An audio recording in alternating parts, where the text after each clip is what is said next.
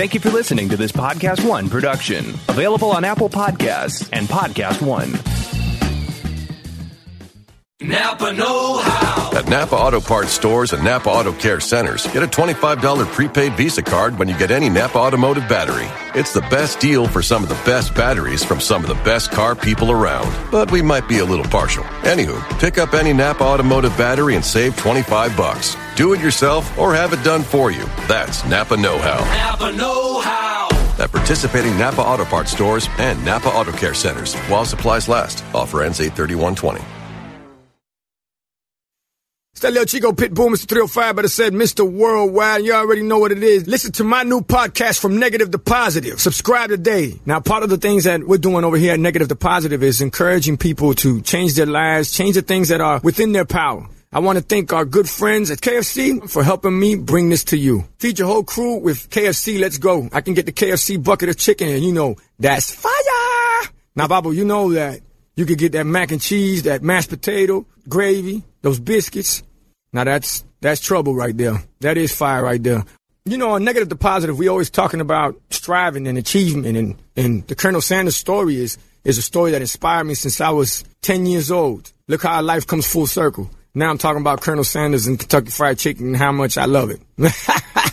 Listen to my new podcast from negative to positive. Check out the vodcast. Subscribe today. Apple Podcast, Podcast One, Spotify. Hey everyone, this is John Rocha from Collider. By now, you've likely heard about Disney Plus, the new streaming service that includes Disney, Pixar, Marvel, Star Wars, and National Geographic.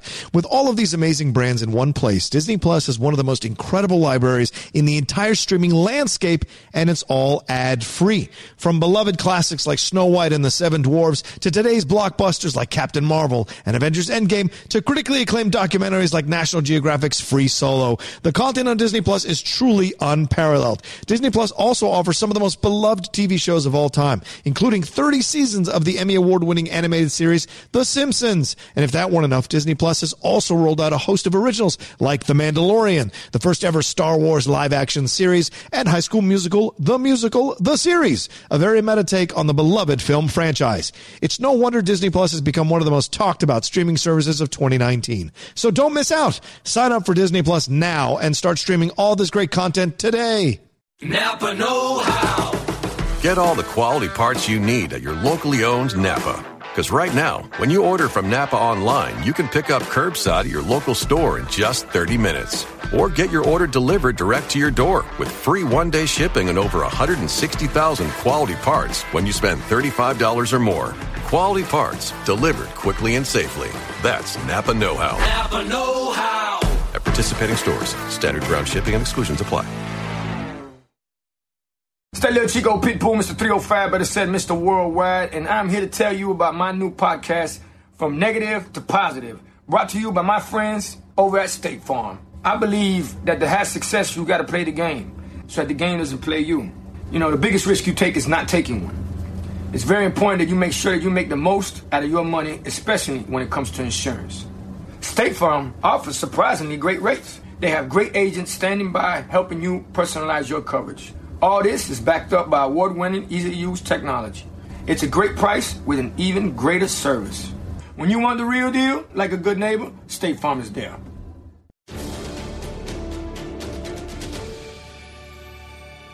On today's movie talk, we're covering the SAG nominations, which came with a whole bunch of snubs and surprises. We're reviewing the new Jumanji movie, Jumanji The Next Level, and then we've got a batch of trailers to talk about, like maybe a movie I'm excited for, like Antlers.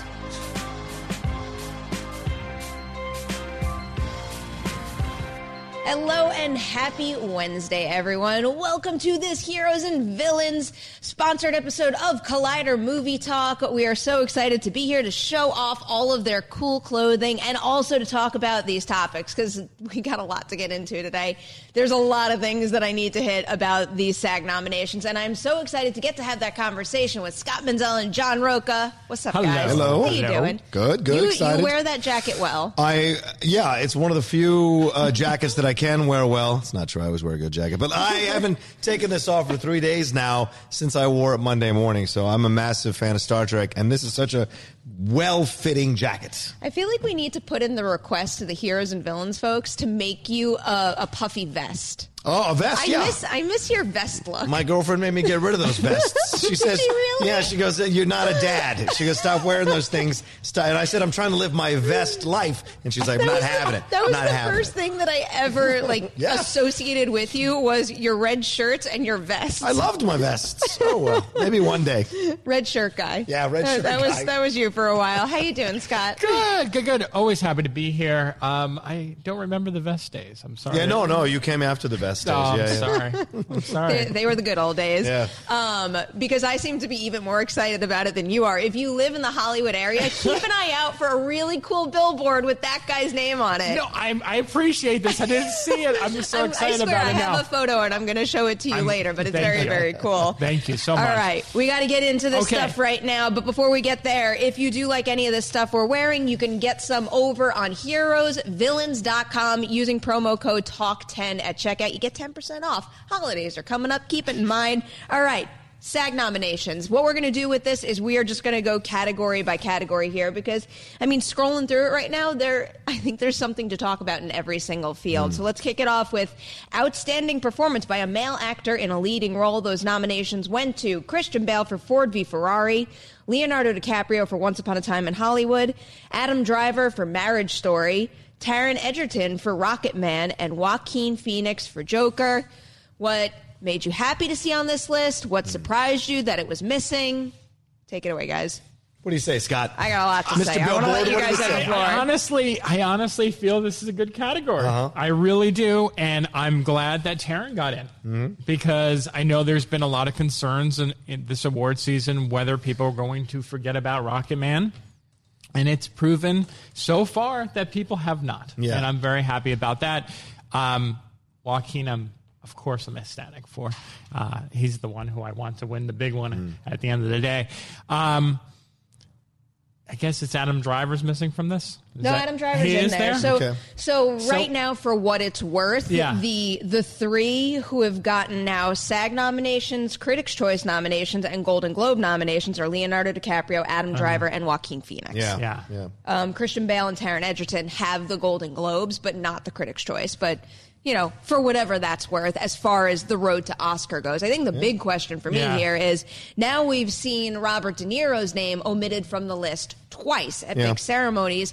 What do you guys think that means Oh, See, that's- for his I road keep to the forgetting about that because I, I feel like whenever someone talks about the Irishman, it's either Pesci or Pacino. Right. I don't, and it's weird to think about that because De Niro is such a legend and this is kind of his wheelhouse. Yep. But there's something about the performance that just doesn't stand out as much as the others. I think that's something that's been the most surprising about nomination time the most because I really did think that De Niro, Pesci, and Pacino were all sure things for acting awards. And if anything, if I had to make a prediction of one to remove from the equation, I would think maybe Pacino or Pesci would cancel each other out in some respect because they're both in the same category. I thought De Niro was a lock. Yeah, you would think. I mean, because of, of uh, just his history with the Academy, his history with Scorsese, him coming back, and he is literally the Irishman, the titular character of the movie. But I was speaking with my friend Sarah, who works w- uh, on the SAG Awards, and she said to me, "It's the conversation is, did he really do anything that he hadn't done before?"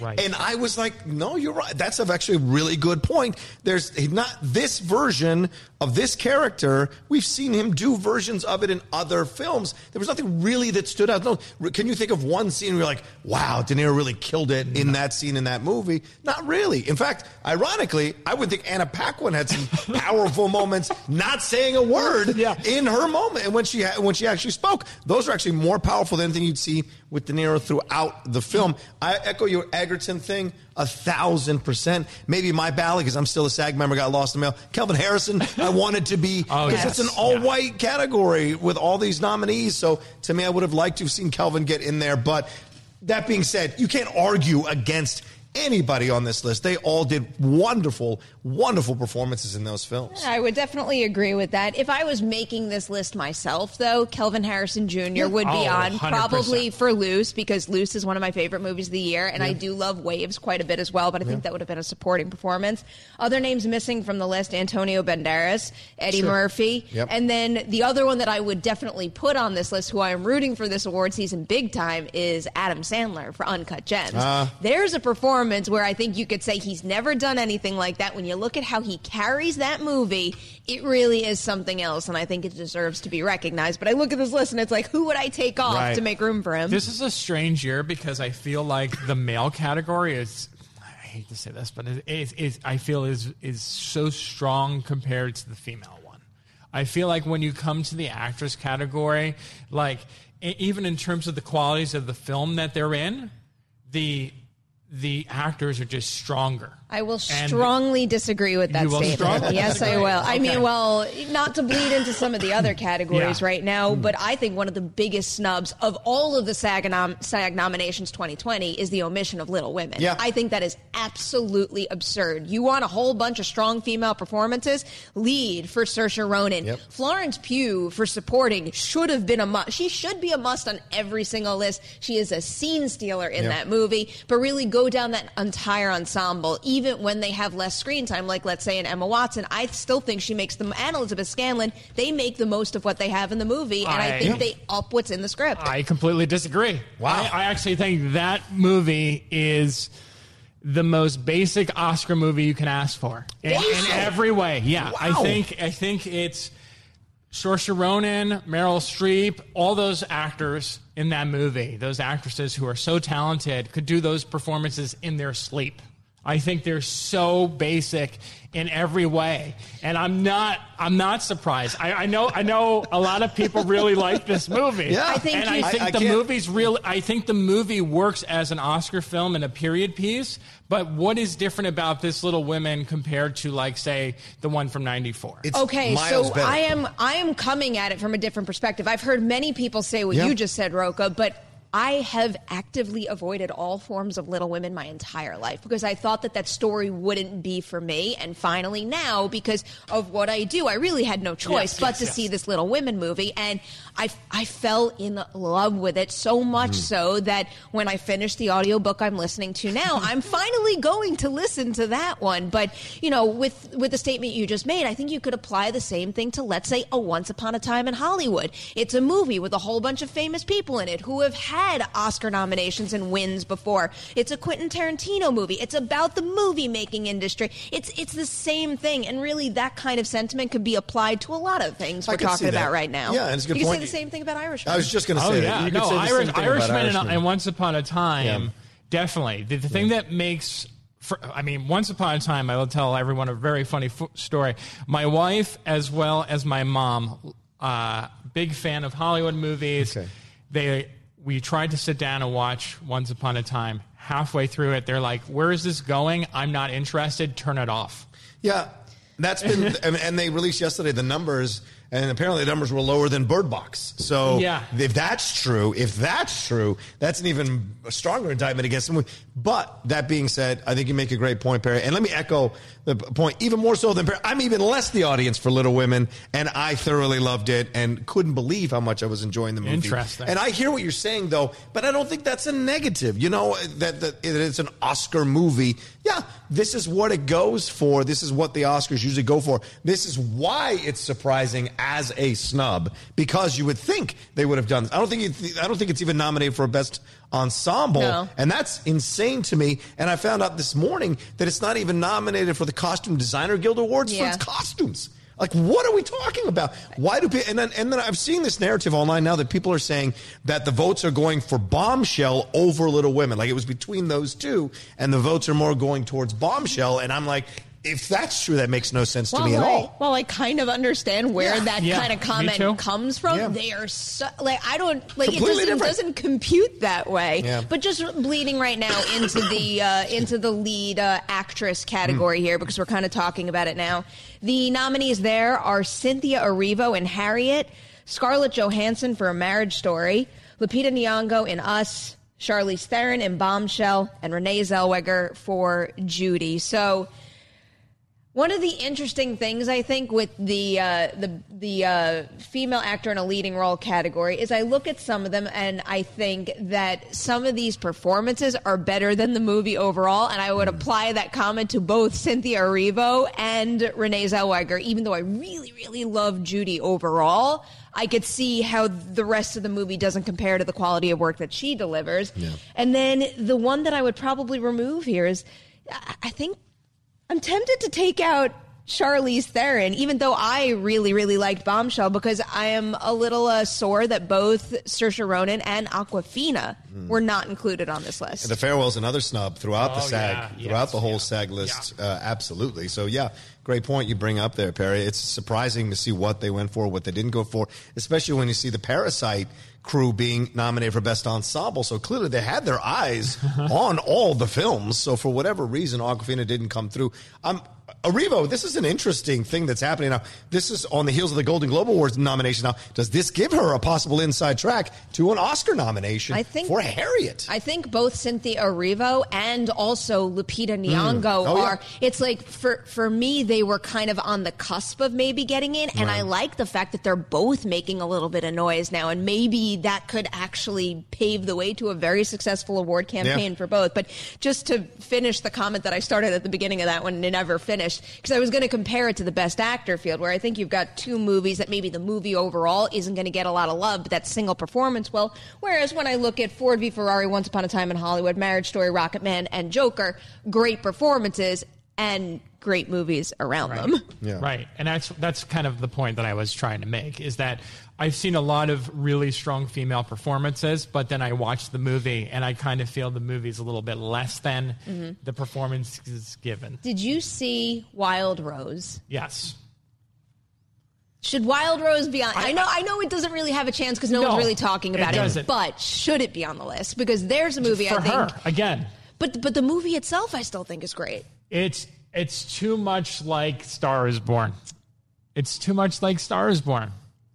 How how so? Because I feel like you could apply that statement to just about anything about someone who is trying to achieve a dream at the expense of another portion of their life, Right. and you know dealing dealing with all of that. I feel like you could apply that to just about Yeah, I- anything. I mean, the thing is, just like with A Star is Born, Hmm. it, it's kind of interesting because I don't think anyone expected um, Jessie Buckley to like knock it out of the park, same way that Lady Gaga knocked it out of the park with her voice and like the amount of emotion and, and depth to her character.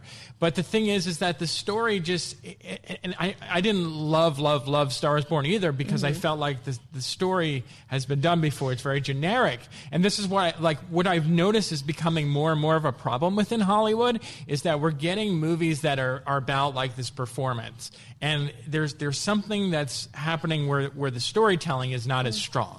And I feel like it's a very basic, generic story that we've seen done before, like you were pointing out. So Can what's I your- ask you a question? Um, just in your opinion, it doesn't have to be awards worthy or Sure. not. What is your favorite original story that you've seen in 2019 that you think we've never seen done that way before? Woo, I- uh, I'm just curious, like what kind of stories really stand out to you in to that me, respect? I, I mean, I think one of two of the best scripts of the year is Parasite and Knives Out. yes. Yep. Okay. Without question. Sure. Because Yeah. I mean, whodunits have been done before. But what, what, what, what Rian Johnson was able to do with that movie, not only did he bring it into a modern time and create new characters, but he was able to incorporate all this crap like immigration that's going on and such edgy topics and incorporate in there to give it a fresh, unique vibe. And Parasite manages to do three different genres in mm. one, and every single one works. Okay. and still speaks Very to class structure Yeah. and wealth and poverty I- stuff like all, yeah it's still speaking to all those issues as well yeah absolutely What are you thinking about this category, Rocha? I like the category. I think it's a strong category. Certainly a lot of strong performances. I think you make a good point, though, Scott. I mean, we saw this with Blindside and other things down the road. Sometimes these films are built around an actress and the film itself doesn't necessarily rise up to the best level. It certainly happens on the male side. I, I would contend Oh, that yeah. with Lincoln. I've said that, and I know Perri's coming around on it, but for me, Lincoln, I think is uh, not a great. you said this the other day on Don't say Monday. that yet. I mean, I haven't rewatched it Well, yet. no, I'm saying you- might be coming around it, but like Lincoln, uh, and to me, that film is not as good as the performance, right? Right. And the same thing, like I say, Blindside with Sandra Bullock. I think there are some things that are some films that are constructed to highlight the actress and in an effort to either like give her the next step up in her career or possibly go for an award or challenge her as a as a as a performer. And so it gets highlighted that way, and the film suffers in comparison sometimes because they don't spend as much time as they did building up that character, and so that could end up biting the film in the butt in, in the long run. And, and that's what I love, you know, to, to your point about like, let's say an Uncut Gems Yeah. or a Farewell, is that the supporting cast in that film, minus Idina for Uncut Gems, because I thought she was terrible in that movie, um, but like Julia Fox and Adam Sandler in that in, in Uncut Gems are great. And like Julia is so unexpected to be, you know, sit side by side with Sandler and really just elevates the film too.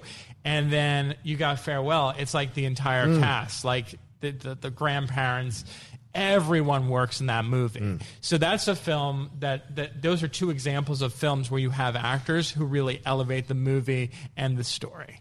And it isn't just about one single performance. I'm trying so hard to not go back to the Idina Menzel comment right now. But, I mean, that's that's what makes these conversations so interesting, Yeah. though. Is sometimes you mm. are more inclined to look at a film as an ensemble piece, and sometimes they are designed to support a lead performance above all else. But really mm. briefly, so wait, Yeah. Lincoln. So you, I, I just want to make sure I'm clear Yeah, on your yeah. stance. You think that his performance is better than the movie overall? Yes. Okay, no, no, no. I'm with you on that. Yeah, I'm just saying I didn't love Lincoln the first time I saw I. it, and someone was recently convincing me to give it another go. Yeah, Lincoln is my second favorite president ever, and yet it's still not a film I go back to and watch ever, except to see his performances or his scenes, but not see the overall movie. Okay. Yeah. Just curious. It doesn't Now, the- now yeah. that we all know where we stand on Lincoln, let's, let's move on to uh, outstanding performance by a male actor in a supporting role. We've got Jamie Foxx for Just Mercy, Tom Hanks in A Beautiful Day in the Neighborhood, Al Pacino and Joe Pesci for The Irishman, and Brad Pitt for Once Upon a Time in Hollywood. Let's just start with that first one, which I think is the surprise of the category. Hmm. Jamie Foxx for Just Mercy. Should be Sterling K. Brown. Oh yeah, for I waves. can't comment on Just Mercy because that's one that I still have to watch. It's but just I'm massy. I'm a I'm It's a very meh. am a very big fan of, That's the next waves. billboard. Yeah.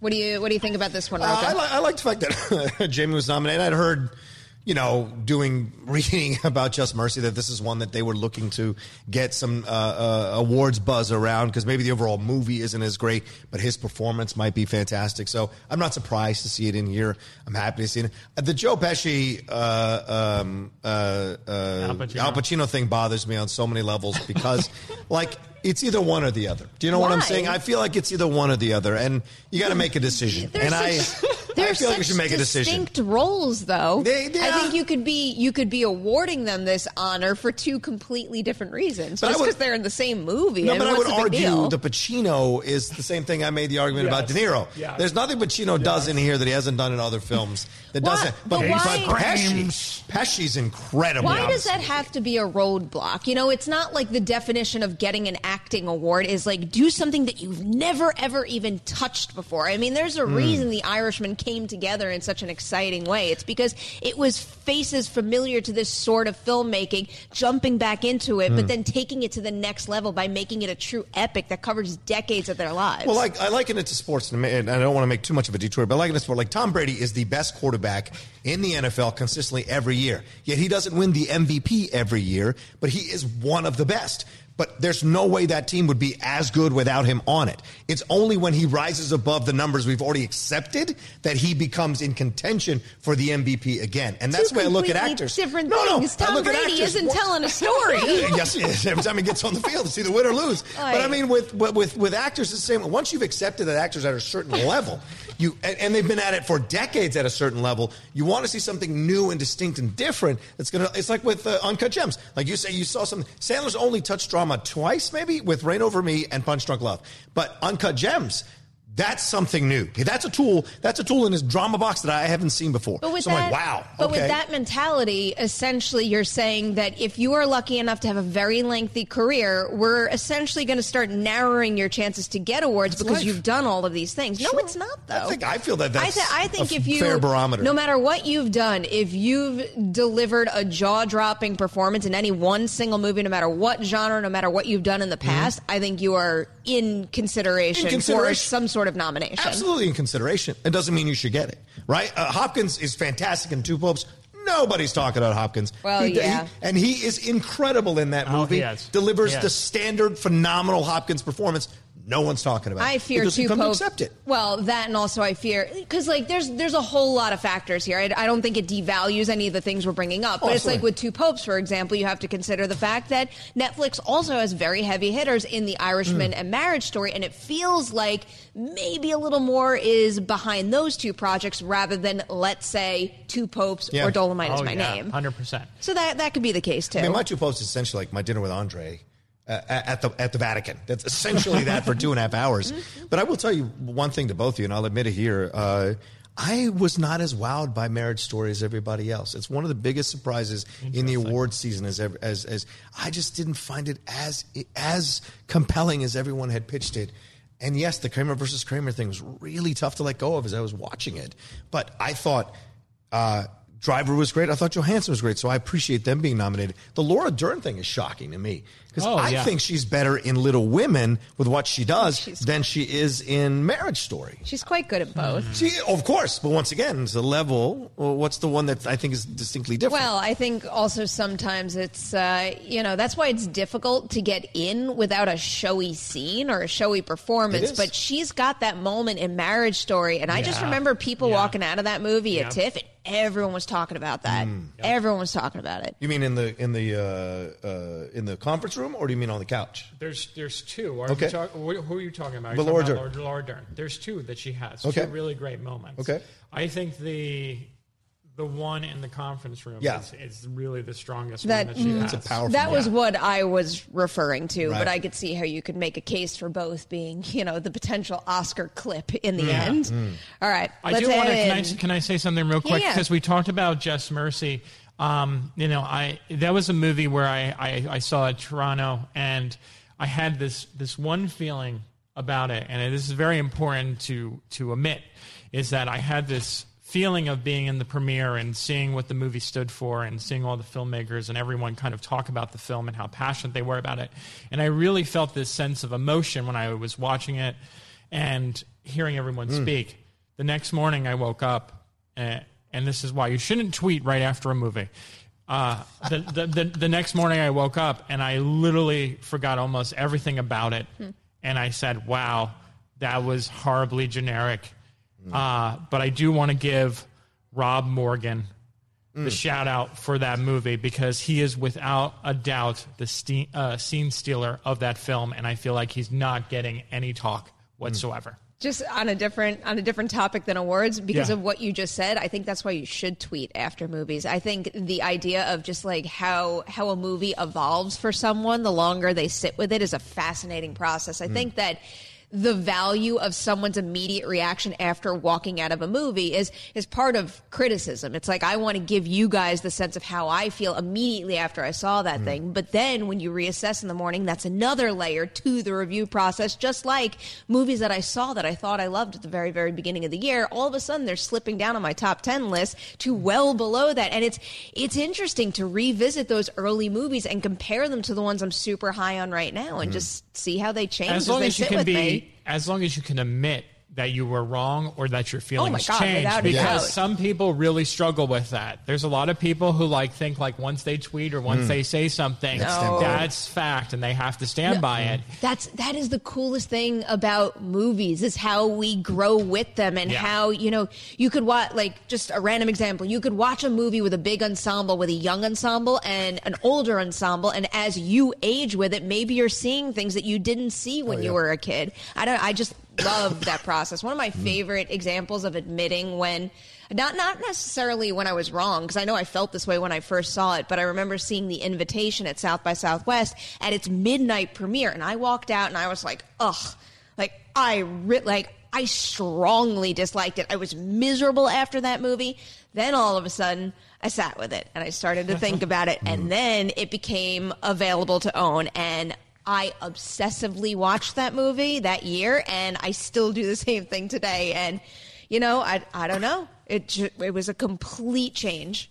So yeah, that was just one example. It's okay if anybody feels that way. All right, where are we at now? Um, okay, we're at uh, this is going to be our whole show. Outstanding performance by a female actor in a supporting role. Laura Dern, of course, for Marriage Story, Scarlett Johansson for Jojo Rabbit, Nicole Kidman for Bombshell, Jennifer Lopez for Hustlers, and Margot Robbie for Bombshell. So the only person on this list who didn't get a Golden Globe nomination and a Critics' Choice nomination or, or a Critics' Choice nomination is Nicole Kidman.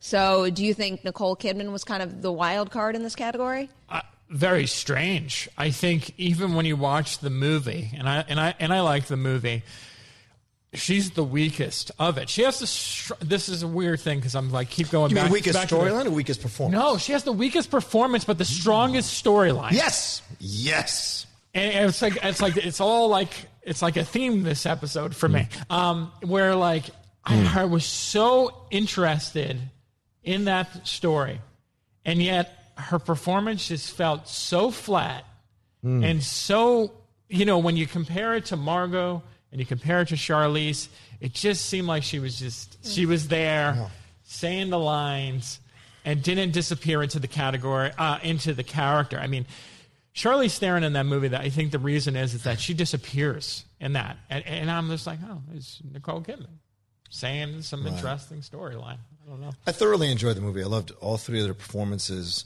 But I'm glad that Nicole Kidman is getting some love, actually, because I think the movie, as much as I love the movie, I think the movie kind of undercuts her a little bit by making it her story initially, and then we move full force into uh, Charlize Theron, Megyn Kelly's story. And I thought that was a bit of a disservice to Gretchen Carlson and her story, which is the genesis of this whole thing. And so I'm glad to see Nicole Kidman, because sometimes, because she's not playing the flashier role, I see why you feel this way. I don't agree with you. I think she underplayed it logically because she knew these two had the showier parts in the script. So I have to play her more solid. I have to play her more stronger. I have to play a different color to stand out. And it led to a SAG nomination at least. Whether it's a great performance or not, or a worthy performance or not, we'll find out. But I think I'm, I'm happy she's getting recognized because I think she is damn good in the movie. I think what's interesting about this is, and, and this is how I, what I felt upon researching the movie hmm. afterwards, is that exactly like you're saying, Nicole Kidman's character is based on someone who's true and really is part of the big investigation Yeah. as to why this movie was even made in the first place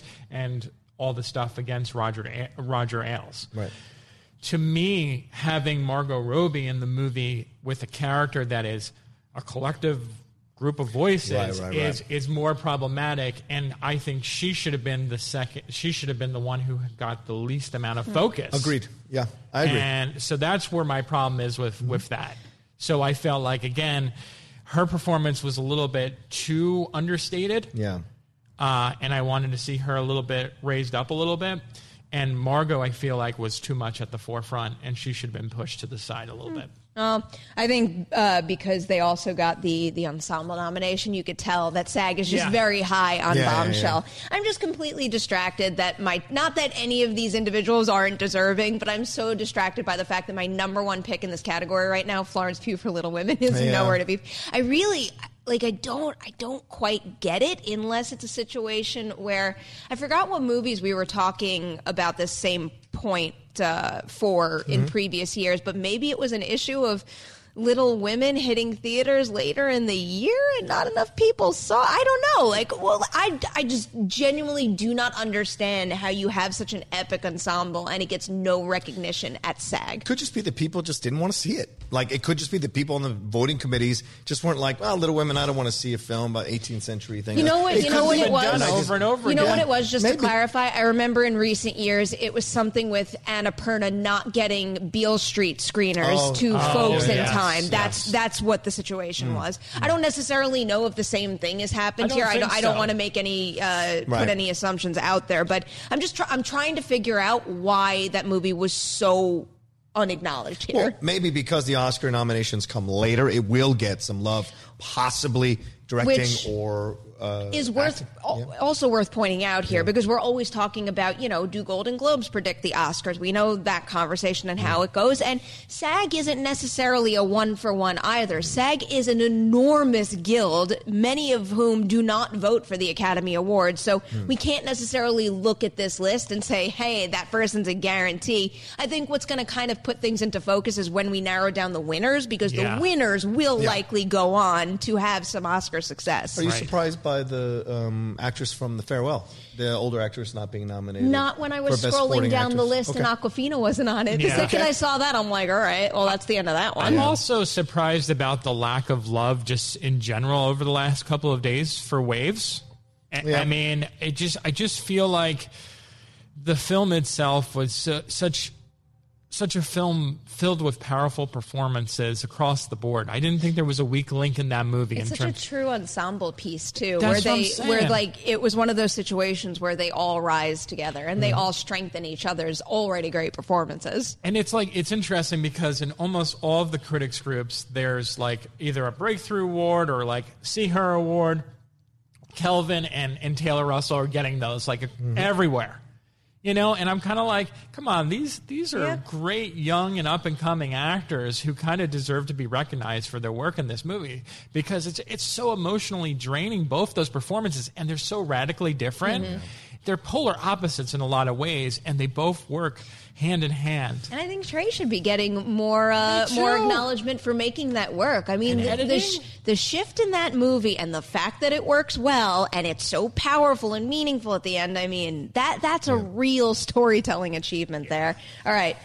Before we uh, move on, we do have to, oh, we have two more categories actually. Outstanding performance by a cast in a motion picture. Those nominations are Bombshell, The Irishman, Jojo Rabbit, Once Upon a Time in Hollywood, and Parasite. I'll get this out of the way because I'm going to sound like a broken record now. Where is Little Women? But more, more so even here. Where's Knives Out? That's I- the big one. after the Globes, I just like again. I know the Globes aren't a predictor, but I really did think that all of a sudden we were going to see a big Knives Out wave amongst like the awards categories and the awards guilds, and I, I was bummed to see it not on this list. Yeah. Oh, I I couldn't believe it when I saw the list when I was driving in. I was like, how did Knives Out? I mean, there is no better cast this year at all because every hmm. again, you talk about big roles to small roles. Everyone's fun, even the grandma. it's just fun in that movie. Rocha, anything on this list stand out to you? Uh, no Avengers Endgame. I mean, Oh. look, I get that we're all got to act all high and mighty and highfalutin about criticisms and awards and all this bullshit. But I'm telling you right now, Avengers Endgame. He featured some incredible performances from some incredible actors and is getting no love. And guess what? Chris Evans is in both. So give me a break. you got Tilda Swinton in one, for God's sakes. An incredible actress. Aye. So all of that, I just, I just think, I think some of these things get uh, snubbed uh, in a way that's unfair, and I think Avengers Endgame is an incredibly emotionally draining movie and phenomenally well done by everybody in that cast. You want to talk about a cast? Benedict Cumberbatch, Yeah. you know, Tom Holland. These are people who are doing incredible work outside of the MCU as well as inside the MCU. So I just think it's a, it's a shame it wasn't nominated. I do agree. I think what makes me feel better about this hmm. category than most is I really wouldn't take like even though I'm not as high on let's say Once Upon a Time in Hollywood as many others, hmm. I still see why it's here and I don't think I'd feel comfortable removing it from the list. If anything for an ensemble category, hey, maybe you up the amount of nominations in something like this. Hmm. I don't know cuz then you get the way a movie like Waves in there, so I don't know. One could hope in the future there's more room. That's in a what I said on like Monday this. about I mean, even- directors. Well, even has the to expand. then then that uh, conversation also goes into the Academy Awards. It's like an ensemble Academy Award seems like the right move, just like a casting director one does too. And what about director. voice performances also? What Stunt. Yeah. Yeah. Well, speaking of stunts, Producer. Yeah. that's a very a very very good point too. I mean, yes, producers do wind up with the Best Picture award, but. Yeah, we need more uh, producing recognition too. Yeah. But speaking of stunts, we do have this last category to hit here, and uh, it's a, a head scratcher. uh, we've got Avengers Endgame, Finally. Ford v Ferrari, The Irishman, Joker, and Once Upon a Time in Hollywood. I can see. I'm so confused by this category. I can see two movies on this list that make sense to me. Can you guys guess which two they are? Avengers Endgame makes sense. Yeah. Ford versus And Ford Ferrari. versus Yes. Ferrari, of course. I don't. I don't. How about Joker? Look at those All those stunts. stunts. Whoa. And the, th- the thing is, I'm so fresh off of a Joker rewatch, and for the life of me, I cannot understand where that's coming from. Yeah, yeah. Uh, Me Matt, neither. I, I'm speechless. yeah, Matt Donato was funny. He's like, wait, uh, Robert De Niro, he tweeted Robert De Niro like tapping some dude in the face with his foot is a stunt, but John Wick 3 is not in this thing. There you go. Or Captain Marvel or Spider Man or any of these other. I mean, Shazam. Shazam. If you're going to open the door to any of these uh, uh, superhero movies, I don't- at least cop out in the stunt core, stunt Or uh, like, category. what about even a movie like Crawl? Yeah, I mean, sure. I, I know people are rolling their eyes because I love horror, and maybe that doesn't belong in the awards Hobbs conversation. But seriously, Crawl. When you look at the behind the scenes video of what it took to have the water burst through the house, and just what the actors have to go through for some, like that is deserving of some recognition. Absolutely. Hobbs and Shaw, you can throw in, and even we just saw Jumanji. Jumanji has Yeah. way more Yeah. stunts than Joker and and uh, Irishman and all these other films. So Yeah. I don't know. It's I mean, just even crazy. Alita Battle Angel, Yeah. which Yes. I didn't, didn't like, but that that's a movie I, that sw- I swear, people are already betting that I'm not going to watch it. Now is the time for me to watch it. This is my weekend for cramming things in before the list is finalized. So I, I, I promise you, I promise you that you could check back in on Movie Talk on Monday, put in that live chat, Perri, what did you think of Alita? And I will have watched it. All right, we have to move on to our review. Right now, we are doing a review of Jumanji: The Next Level. Of course, this is the sequel to. Jumanji, the 1995 movie, and also Jumanji Welcome to the Jungle. I seem to have a problem with calling this Jumanji 2 when technically it's Jumanji 3, Three, but I've right. made like a little bit of a clean break. But here it's basically the same concept all over again, where individuals from the real world wind up in avatar bodies in the game, but what they do here to make it a fresher story is Alex Wolff's character. He is growing up and he's moved out and he's off to college. He is not really fitting in over there and he kind of longs for his friends at home and also longs for the powers that he had as Bravestone. So he decides to go home and boot up the game. There's a glitch in the game and more, more people than in the previous uh, movie are sucked into the game, and it makes for what I call just like roll swap gold here. I that's my favorite part of this movie. But what do you guys think? I, I enjoyed it. It certainly wasn't as good as the next level. I thought next level was such a unique uh, approach to this Jumanji property Uh, and really captured the spirit and then also fleshed it out even more and made it even more fun. Got the best out of the rock, really got the best out of the rock. Kevin Hart, natural chemistry. Kevin Gillan really stood out. And Jack Black, you remembered why Jack Black was such a lead for so long in these comedy films. So it was great to see this ensemble come together the way they did. And the young kids as well, Alex and all of them were fantastic. So you come into this sequel and you hope, okay, what can you do that's new? Oh, you're bringing in Danny DeVito and Danny Glover. Okay, let's see how this works. And for a majority of the beginning of the film, I think it does work. It drags a little bit in the middle, and just when it's starting to drag too much and you think it's going to sink the film, they make a decision about something, and that really brings some more life back into the movie. It makes it for a great, at least a great, exciting ending to the film. Uh, it's not overall as good as the first one, but I still had a great time watching it. Yeah, I, I mean, I feel very similar to Yeah. how you feel about it. It, it. I had such a fun time with the second film because it just looked awful. And I went into it and I was like, there is no way this movie's going to be entertaining. And it wound up being one of the most entertaining films of the year. Hmm. And just the chemistry between the four leads works. So when you go into the sequel, and I and I got to give them credit, the trailers for this new one did not have the same effect that they had on the first one. Where I watched it and I was kind of like, this doesn't look good. I was like, oh my god, somehow this works, and it works again. Hmm. And there's just a lack of mystery this time around. And I feel like a lot of times when I was watching this film, I, I kept looking at the the direction and what was going on and saying, oh, they tried to up the ante from the 1st mm-hmm. one. Okay, so this this seems a little bit more technical, a little bit more elaborate, but it's not like it has more adventure, but I don't feel like the the laughs or the fun is as strong as it was in the first film. So I think I feel almost the same exact way about this new one as I did the first. I don't Oh. really take to the big CG action set pieces. I don't necessarily think they dragged in either movie to the point that I was like, all right, I'm over this. What I love about these two movies and the concept, because as a big 1995 Jumanji fan, I was extremely sensitive when I found out how they were mm-hmm. kind of uprooting that mm-hmm. concept and modernizing it for this. But I really do think this is such a great way to give these incredible talents an acting challenge. I could probably watch hours and hours and hours of this foursome now with Awkwafina role swapping. I don't need any of these crazy set pieces. Just give me that because I truly couldn't get enough of that. I agree, hundred percent. I think that's when the movie was the strongest. Yep. Uh, you know, but I do realize that maybe that's something for us adults, where the kids, I think, like the scenes with the monkeys and the ostriches. Right. Very fair point. So, so I think they like the action aspect of it. To me, I just wanted to watch them like that scene where they go in the water, you know, and they wind up seeing that something happens and they can change.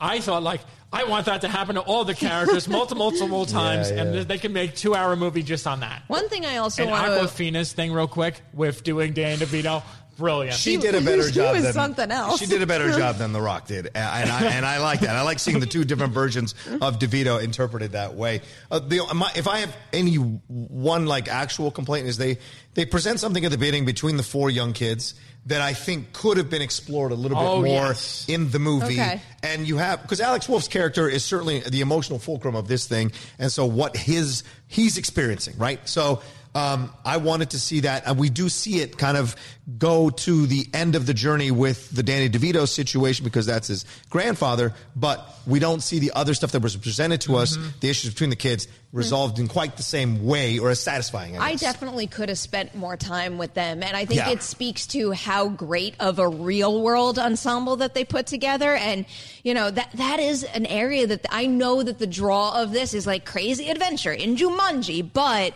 I think they've got a really great cast in the real world. And some of the stuff they've got going on amongst that group of friends is some real meaty stuff that gives the adventure more backbone than anyone would expect. Well, they, uh, Roxy asked me yesterday in Collider Live, would you want to see a third one? I was thinking about it last night. Would I want to see a third one? Yes. And then it occurred to me, yes, but if those kids get as much screen time as their avatars, and maybe they're all in Jumanji at the same time somehow, some way, doing something, some adventure, that I could accept. but the movie comes full circle. Right, right. Oh, right, right, right. but without giving anything away, it so comes full that, circle. that- maybe that's the way you make it happen Yes. in the real world, where they come out, the avatars come out along with, and that way The Rock can be The Rock, Kevin Hart can be Kevin, and so for the first time ever, we see what these avatars are actually like in the real world, not someone playing them. So that would be interesting. All right. So quickly around the table, do you recommend that people Yes. see Jumanji this weekend? Yes. Yes. I, I think that if you enjoyed that first one, you're going to have a good time Oh, with yeah, this one absolutely. too. All right. We do have to move on. Finally, we have a, a lot of stuff to tell you about on the Collider Video YouTube channel. Uh, first off, how about a little FYC? Oh, it's later today. We're going to have uh, FYC for you with uh, myself, with Scott, with Jeff, and today we are talking about the Best Director category, so keep an eye out for that. Also, you got a brand new episode of Rumor Mill coming your way. Do we have a promo for that? I think we might. Nope, we don't. I'm getting the head shake. We don't. Rumor Mill. Watch that later today. Also, we have a really cool Star Wars The Rise of Skywalker video up and running on the main channel right now.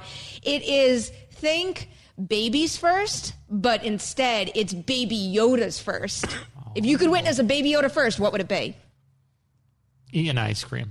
Okay, I like that. I don't understand the question. Oh, Rocha. Well, if, I, if I could witness a baby Yoda doing Do something, for the first time. oh, Clearly, you didn't watch the video we watching made. a Star Wars movie. oh, that's Right? actually a really Yeah. good answer. Yeah, watching a Yoda for the first time in uh, uh, Empire Strikes Back. Yeah. Oh, watching. Uh, See, I was thinking about turned that around merchandise. I was I was thinking about merchandise for Disney. You know, Yeah. like what what would be a great thing to sell at the theme park?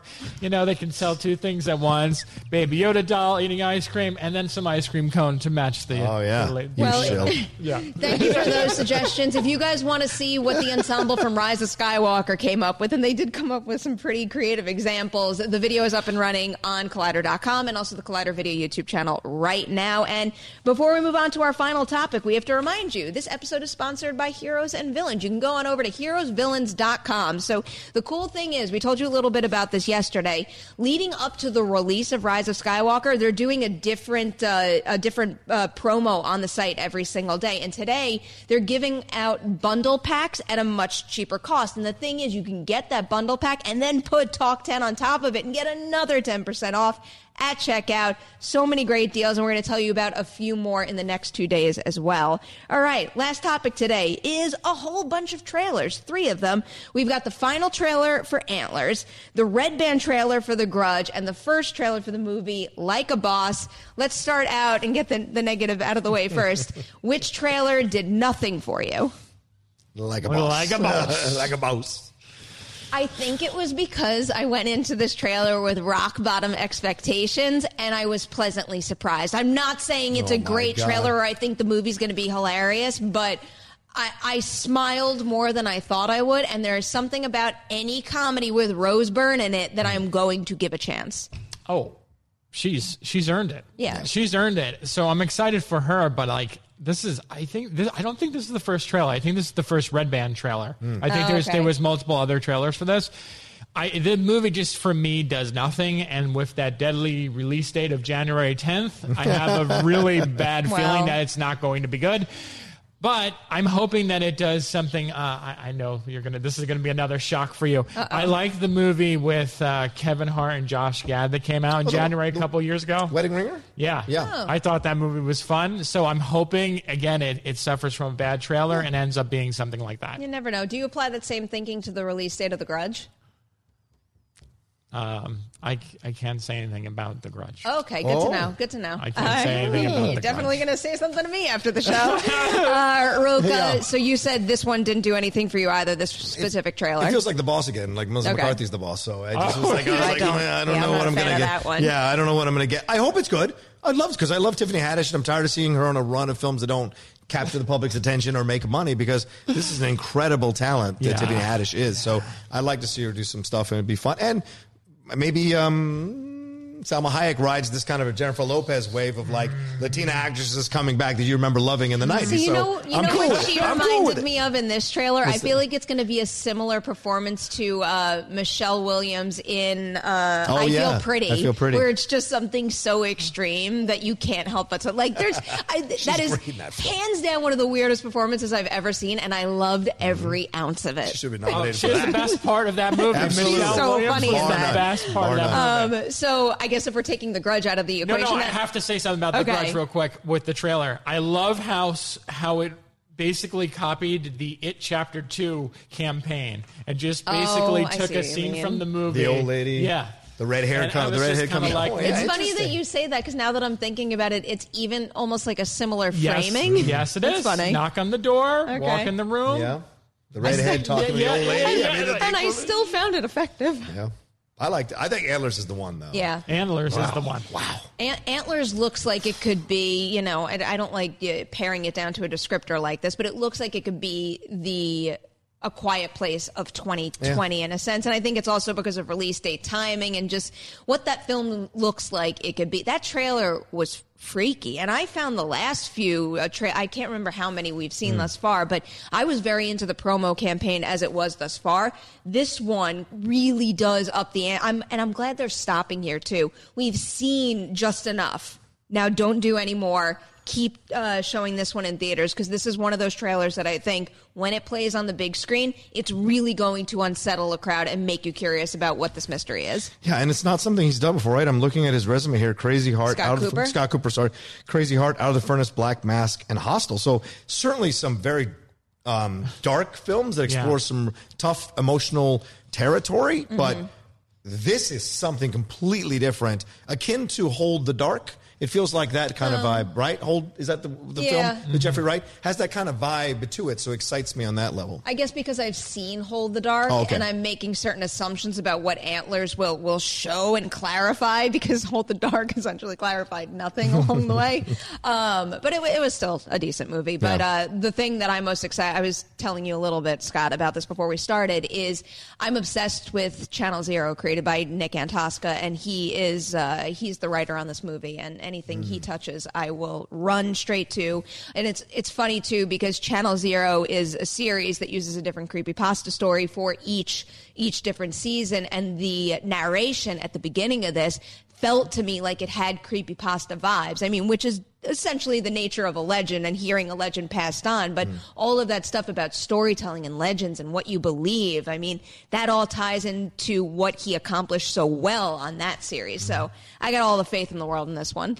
Yeah, I think it's going to be incredible, and I, you know, I was excited also to see that uh, Guillermo's involved with it, Yes. which also gives it a little bit more of a boost of confidence too. I mean, everything about this movie so, seems like it's going to work really well. Um, I'm very curious to see um, after this award season, and now that Disney is is part, uh, uh, uh, well, is the full owner of Fox Searchlight.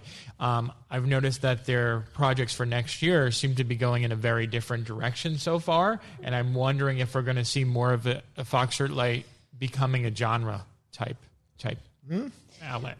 I would be open to that. The more the more creative possibilities we have Yeah. out there, the better. All right, we do have to say goodbye, but let's squeeze in one quick live chat question before we go. And this is a big question. I hope you guys are ready for it. Ready? Okay. Yusan Tran says, "Dear honored panelists, what did you eat for breakfast this morning? Nothing. what? What? Nothing. Oh. I didn't eat any breakfast. Do you ever eat breakfast, or is that just like a regular thing? Very rarely. Wow. Yeah. On the weekends, I eat pancakes. There you go. Okay, Pumpkin pancakes. okay, you make up for it. Yeah. Rocha, what'd you eat for breakfast? At the risk of being made fun of, I had a sausage, egg, and cheese McGriddle at the McDonald's. That's what I There you did. go. All right, With you some gotta- orange juice. Yeah. You know, it's not a bad thing. Every once in a while, I have I feel McDonald's like uh, my breakfast isn't all that impressive either because uh, all I ate was a was a protein bar. the pa- the power went out in my apartment Oh, right when I was putting the, the show notes together, so I got all like crazy, and then Mm. I was delayed, and then all I had time to grab was, was a protein bar. That Happens sometimes. Yours, It's got a lot of drama. That apartment. It's not a cat throwing up. It's power going out. It's plumbing situations. Oh. You know It's my, my my router or modem or whatever the heck that box is. Yeah. It's still working. It's still working. So cat good. bomb didn't kill it. That's good. But but maybe maybe it like uh, sent a power surge to all of uh, all of the region. I don't know. Um, all right, guys, that's it. We're out of here. Scott Rocha, thank you so much Thank for you. being Thank here today. you. Cody in the booth and Dorian in the live chat. You guys rock. Thanks for your help as always. You guys know where to go after you leave this edition of Movie Talk. You should probably watch the Baby Yoda video because I think it will put a smile on your face. And go on over to Collider Live. You do not want to miss their show today. Before you head on over there, though, like and share this episode of Movie Talk and plan to return tomorrow morning, 9 a.m. PT, for a brand new episode.